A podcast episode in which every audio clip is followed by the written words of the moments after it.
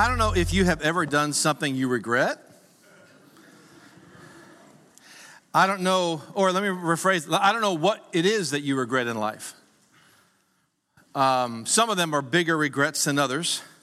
I don't know what you've done that you wish you hadn't.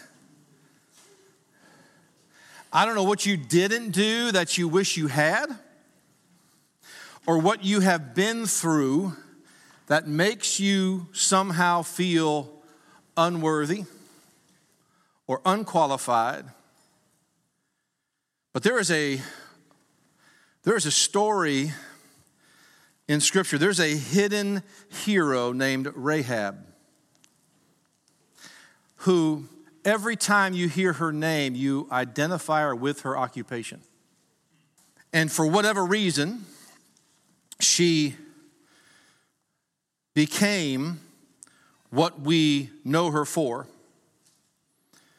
But her story and her obedience to God and the, the men she helped and the nation that she benefited and the God she believed in and the person she became and the future she gained is a story worth telling.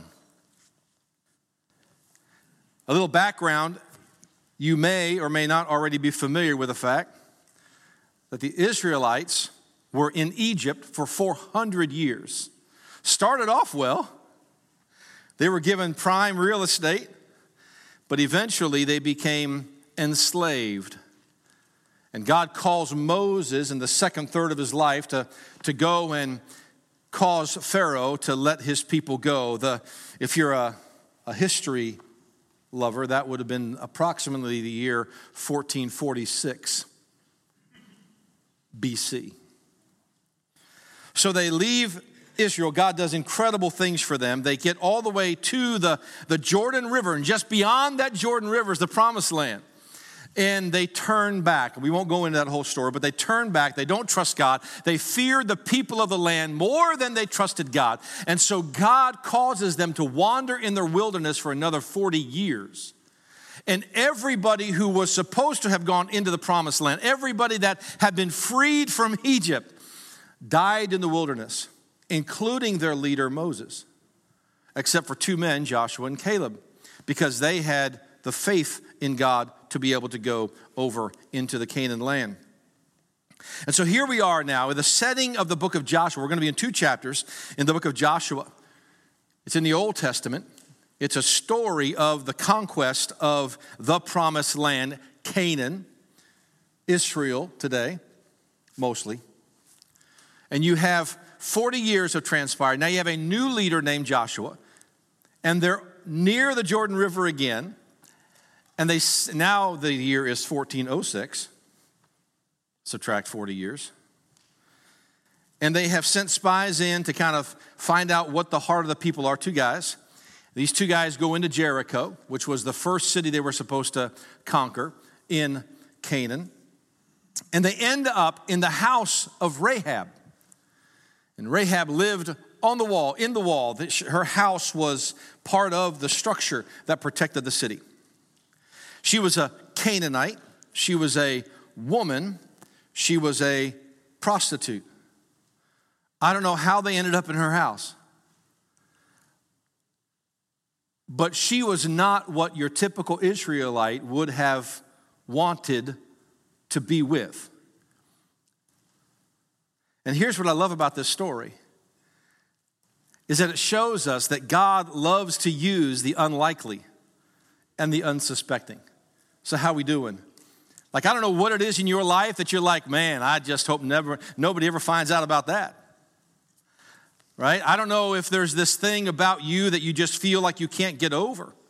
I don't know if there's this this history that you have and you're like yeah I, I, I'm, I'm, I am who i am but i'm never going to be what i know god wants me to be because of all listen you have this jerichoan this gal who had a bad reputation who we're about to learn all about and god's supposed to do something really great here and God loves to use the unlikely and the unsuspecting. Not only is He able to use anyone, He loves to use those who are unlikely and unsuspecting.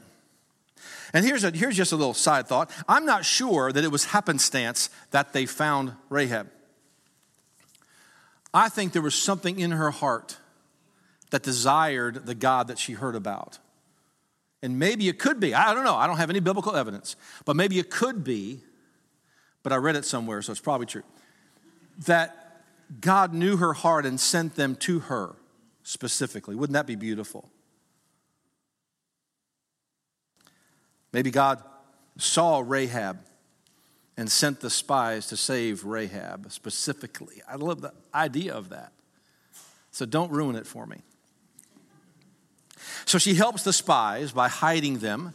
And the king finds out they come in the city and he demands that she give them up. And so we start reading in Joshua chapter 2, verses 4 and 5. And it says, Then the woman took the two men and hid them. So she said to the king now, Yes, the men came to me, but I did not know where they were from.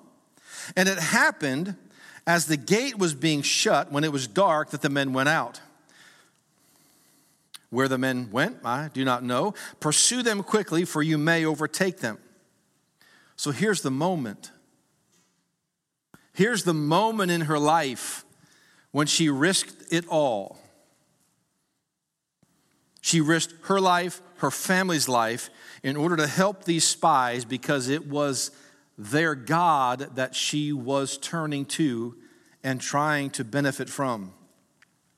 She may not have known it at that, at that point in time, but that's what we call a step of faith.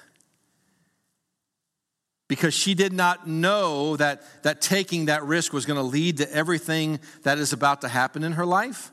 She was just looking for a way to save her family. And here's the amazing thing about this story right here is that she knew just enough about God to trust him. Think how beautiful this is. That she did not know everything there was to know about the God of the Israelites. She knew just enough about him to place her trust in him. That ought to encourage us who feel like we don't know a lot about the Bible who are maybe new to this whole Christian faith, or maybe we're not sure why we can't do this, or maybe what God means about this, or we can't explain the Trinity. And it's hard for us to understand that God has always been. Maybe we don't understand everything about God. She did not know everything about the God of the Hebrews. She only knew enough to trust Him. She didn't know as much as you know. Hello she knew enough to place her trust in him. So let's see what she did know. We're going to read a couple verses here as she is explaining to the spies why she wants to help them. She says in verse 9, I know that the Lord, I know, see, this is what she knows. I know that the Lord has given you the land, that the terror of you has fallen on us, and that all the inhabitants of the land are faint hearted because of you. That's what she said. I know this and then she goes on in verse 10, and then now she includes the whole city. For we have heard how the Lord dried up the water of the Red Sea for you when you came out of Egypt, and what you did to the two kings of the Amorites who were on the other side of the Jordan, Sihon and Og, whom you utterly destroyed. She goes on, and as soon as we heard these things, our hearts melted Neither did there remain any more courage in anyone because of you. For the Lord your God, He is God in heaven above and on earth beneath. She knew that much about God that these spies were worth helping. Like, I, I'm, I'm to I'm going to look at the odds here. I don't know much about your God. I know that He's powerful. And if I'm going to pick sides here, I want to choose your God. And you may say, well, that's not a very good reason to follow Jesus. Not a bad one either. I follow Jesus honestly because I heard a message when I was nine years old that explained what hell was like. And that's not someplace I wanted to go. And that's how I came to Jesus. And it stuck. I'm still a Jesus follower. And I realize now there's a whole lot more to this that's a lot more beneficial than just not the negative. But the truth of the matter is, there is a good reason to follow Jesus that are a lot better than just staying out of hell, but that's not a bad one. And that's what she's saying. Like, like I don't know much, but here's what I do know. And that's why I want to, that's what I want, that's, that's, that's why I choose to follow this path. She knew that what she had been trusting wasn't enough to save her. All of Jericho knew the Israelites were coming. Matter of fact, they were preparing for the attack, right? They were fortifying the walls. She had heard the stories about God just like everybody else. It was obvious to her and all of the people that there was a reason to be afraid because this God that had done all these incredibly miraculous things was more powerful and greater than all the gods that they served. And something in her wanted what they had. She had heard. Now, and again, this is what blows me away. Like, it, she did not know much, but she knew enough to decide I want to land on this side of the equation. And so, from this belief, so she does this stuff to help these men. And so, here's, here's what she says. She's pretty brazen, pretty bold. In verse 12, she says this Now, therefore, I beg you, swear to me by the Lord, since I have shown you kindness, that you will also show kindness to my father's house, and give me a true token and spare my father, my mother, my brothers, my sisters, and all that they have, and deliver our lives from death. That shows you where her heart is. Like, I am helping you, and I know that you're going to win, and I'm simply asking you, because I've done this great thing for you, to save my family. And the men agree. They give her three conditions. She said, We'll save you and your family if you have this scarlet cord hung out of the window of the wall. And there's a whole message there. But you put this scarlet cord, you leave it out of your window, and we'll know, we'll know where you are, we'll be able to identify you. And then you, you have to have your family with you. We're not going to go looking for them. They have to be in the house with you, and we will save whoever is in that house, and you can't tell anybody our business. Those are the three conditions. And she agrees. The men leave. Chapter 3 you have the Israelites crossing over Jordan, another incredible miracle there. God held back the river Jordan and they, dry, they, they walked across. Then in chapter 4, they're building a memorial. They're, they're stacking up 12 stones so that they can tell future generations about what happened here. And then in chapter 5, you see God renewing his covenant with the Israelites by demanding that all of the men get circumcised. Now, here's a, just a crazy thought. They're about to go into battle, and God tells them to get circumcised. Yeah, I know. It's like, how, what? I'm going to be like useless for at least a couple of days here. Like I ain't moving. And I'm in enemy territory. It's called faith. Because I was thinking, like, why didn't God do that when they were on the other side of the Jordan?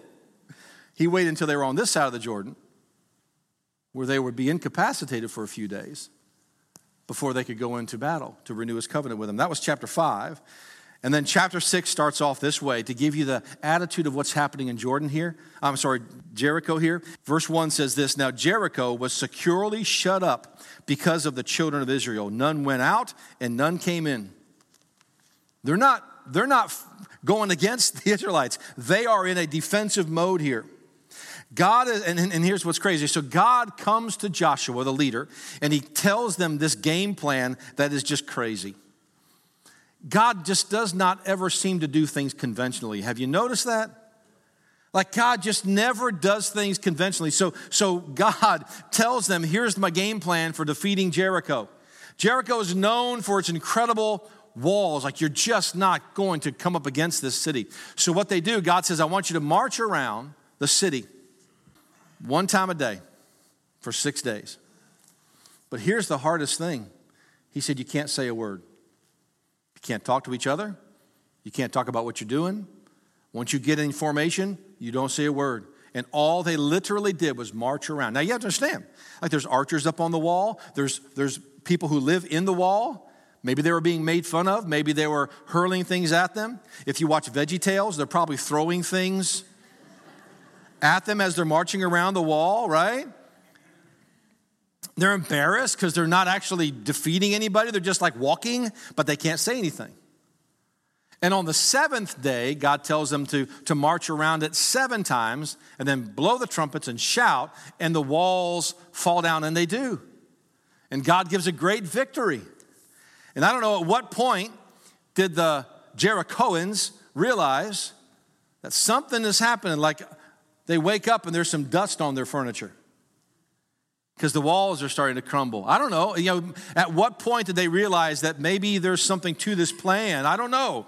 But but I'm sure that the that the Israelites felt pretty silly winning a victory by just marching around. But that's exactly how God brought the victory to them. So then Joshua tells the two spies that went in, go get Rahab and her family. And I love that he remembered and I love that God delivered them because here's the truth God blesses the faith we act upon we see that God did not forget his promise, and he saw the faith that she showed from the knowledge that she had. And her family was saved. God blesses the faith we act upon.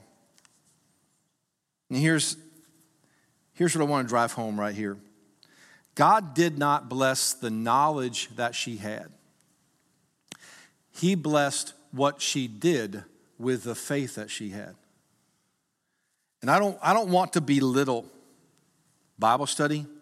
I don't want to, I don't want to make anybody feel um, uh, wrong or inadequate because you just want to learn more stuff about the Bible. I think that's all beautiful. But can I encourage you to not just learn for the sake of learning, that you learn to change your life, that you learn to find out how to be obedient in your life, to where what you are learning is actually making a difference in the life that you live, and you're actually able to do more for the kingdom of God because of what you are putting into practice because of what you're learning. Here you have Rahab. She knew very little about God, taking a huge act of faith, a, huge step of faith. And God did not bless the amount of knowledge that she had. God blessed the faith that she showed. And what a lesson to us. She helped the spies at great risk to herself. Her decision changed the trajectory of her life forever. So to, we'll sum it up this way Her knowledge did not save her, her faith did. And here's the difference between head and heart. You may have gone to church all your life. You know the story of Jesus. You've taken communion. You may have even been baptized. Like you know all about, you know all the stories, you know all the, but there's no change here. And that 18 inches makes a big difference. And Rahab only knew a little bit about God, but she acted upon what she knew, and that's what God blessed. She may have even had an incomplete understanding of who God was. She may have only known enough to see that he was the true God. I'm working with a, a client right now. And he is new to the faith. And he's a friend of mine, and we put an offering on a house. And we've negotiated back and forth. And he told me Friday, he said, he said, I'm just going to leave this up to the Lord. He said, I want this to be something that God does for me. I don't want to make it happen. And I thought, man, that's. Here's a young believer learning about prayer. We talk about prayer every week and, and how to do it and be specific and all this kind of stuff. And he said, Derek, I just don't want to make this happen. I want to know that this was something that God did. Come on. How we doing? Like we we live our whole life trying to make everything happen. We live like Christian atheists. Like we know we're going to heaven, we got Jesus in our heart, but he doesn't have anything to do with me at work. He doesn't change my behavior to my spouse. He has no interest in how I parent. I'm saying he does. Like I'm saying, I'm saying the knowledge you have is not the same as the faith we're supposed to show. And I'm begging you this morning to ask yourself, where in your life are you showing a little bit of faith? Like where, because faith is what pleases God, not the fact that you can say all of the books of the Bible backwards in order. You can even spell Ecclesiastes right. Come on. Like, that's wonderful. But how, where in your life are you exercising faith? Where is it in your life that you're like, okay, God, this is what I know about you, and you've asked me right here, I'm gonna take that step. Can I tell you two areas of life that will be very, very revealing to you? Your checkbook and your calendar. Your checkbook and your calendar. If you can't trust God in your finances, and you're not taking a step of faith in your finances, are you really trusting God at all? Because that's really low hanging fruit. That's like, that's like right where it starts. And then let's take a look at your calendar. What are you doing for the Lord on a regular basis that requires some faith? Your checkbook and your calendar. Otherwise, all we're doing is just, you know, increasing in knowledge. And knowledge is not what God blesses. God blesses faith. And God blessed Rahab because of the faith that she showed. I love this right here. Verse 23 And the young men who had been spies went in and brought out Rahab, her father, her mother, her brothers, and all that she had. So they brought out all her relatives and left them outside the camp of Israel. That was a little awkward. Like we're going to leave them out. Well, they were unclean, right? They were Canaanites. They can't come in yet, right? But then check out what he says in the end of verse 25. He says this So she dwells in Israel to this day because she hid the messengers whom Joshua sent to spy out Jericho. This is what makes me so happy is that God completely redeems. Like God doesn't just take her out of the city. God redeemed her completely. Like that last part of that verse, verse 25, and she dwells in Israel to this day. Rahab does, didn't just get to leave Jericho.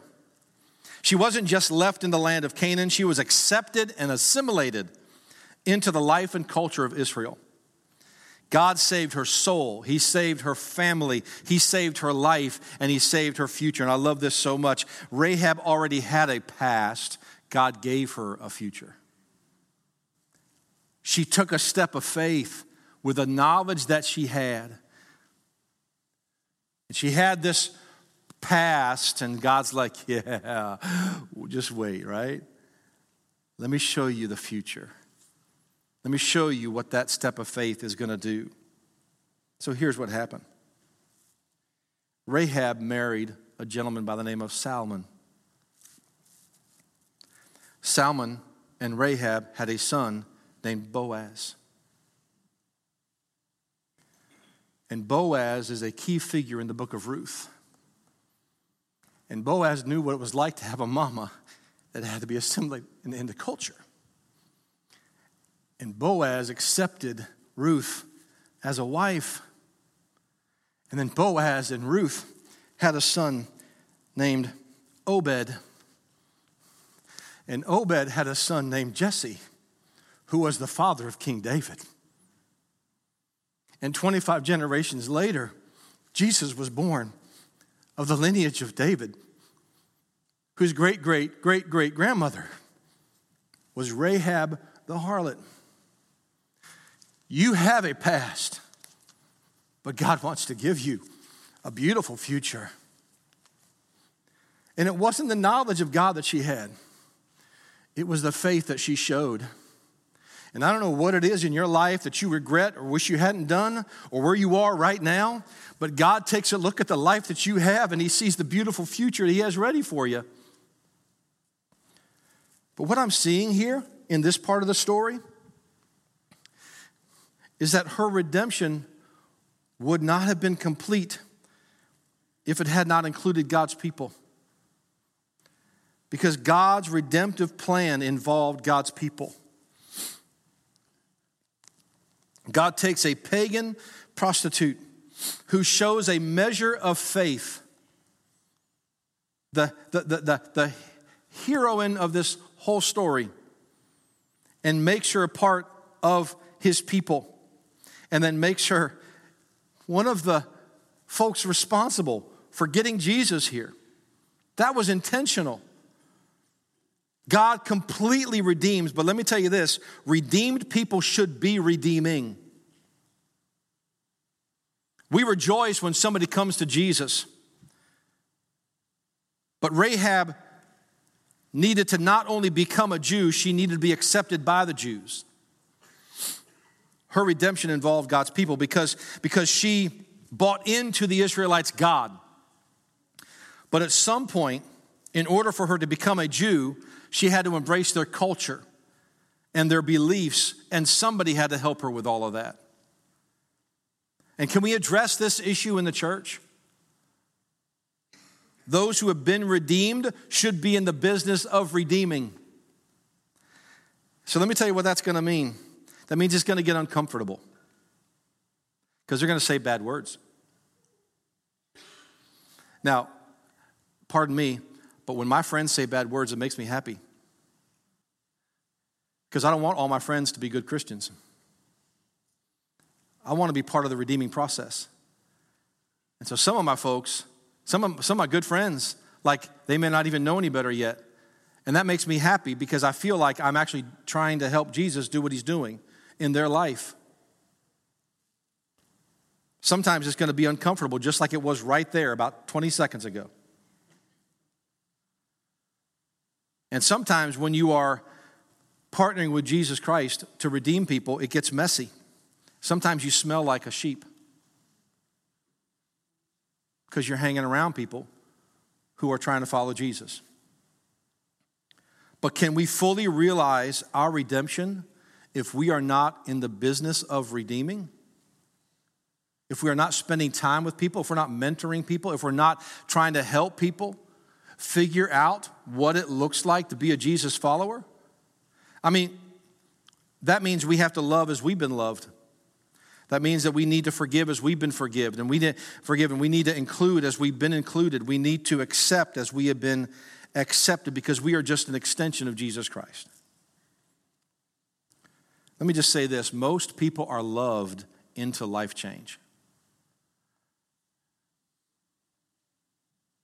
They're not condemned into it, they're not judged into it. They're loved into life change, which takes time and takes patience but it's who we're called to be. But let me just say this it's hard to love people that you don't know. So Rahab had to be somebody's neighbor, right? Rahab had to go to the same synagogue as somebody else. Rahab needed to, you know, go to the well and, and get water and have conversations with other Jewish ladies. Rahab had to you know, drop her kid off and be part of the PTA program, right? Rahab had to go and go shopping with somebody. Rahab had to learn all this stuff. And so it took, it wasn't just Rahab having faith in God. For Rahab to be fully redeemed, she had to be fully assimilated into the culture of the Jewish people. And somebody had to be a part of that. So, who do you have in your life that you're working with Jesus? to get closer to Him. You're like, uh, Eric, I, I just, I don't know enough to do that. Neither do I. Like I'm learning stuff every day. Like, like we're on this journey together. We're, it's not that it's not that you're the know-it-all and they, they're the know nothing and you're just trying to no we're just in this journey together. We are praying about this together. We're working on this together. We are we are part of the redeeming process of jesus christ redeeming this world and building his kingdom. It's part of our job as a church as virginia hills church to put out not just a warm welcome but to invite people over to go out for lunch having monday faith instead of just a sunday faith Who took that time with Rahab? Who took that time with you? Who are you taking time with? God did not redeem us to just benefit ourselves, He redeemed us to be redeeming other people. You've been given much, you've been forgiven much. That's our job. Can you take five minutes this morning before you leave to get to know somebody? Maybe just, hey, how can I pray for you? Hey, you want to go have lunch or a brunch or want to come over sometime? Just take five minutes. Get to know somebody. Do life with somebody. Ask the Lord to point somebody out to you. Don't feel weird if everybody comes up to you, though, all right? Just maybe the first three people weren't listening.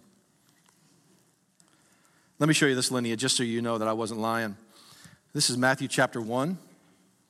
And this is Matthew giving us a lineage of Jesus Christ. This is verses 5 and 6. Salmon begot Boaz by Rahab. Don't you love how she's included?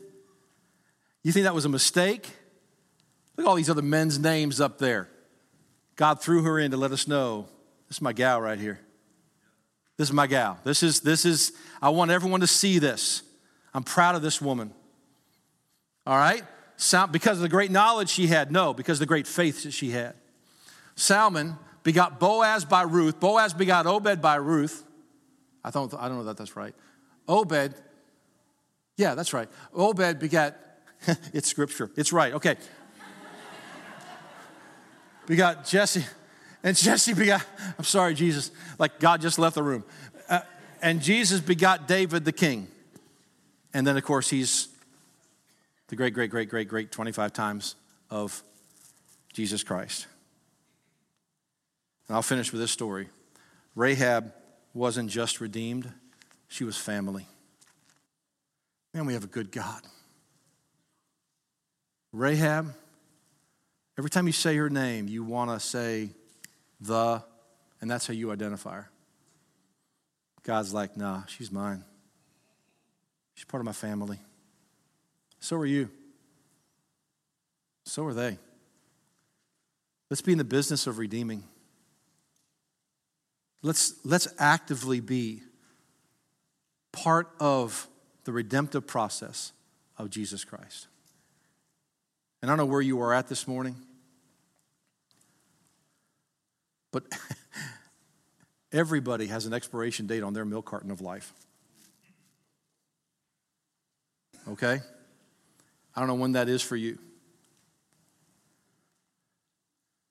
But I believe that at some point in your life, before that expiration date gets here, you need to realize the fact that you need Jesus. We're going to have folks praying with you right up here after the service.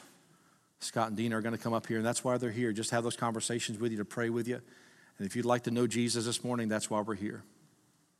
Let's have a word of prayer. Father, we love you. Thank you for this incredible story, the beautiful redemption of Rahab that included your people. And I pray you would just help us to be a redeeming people. And thank you for giving us an incredible future. In Jesus' name we pray. Amen.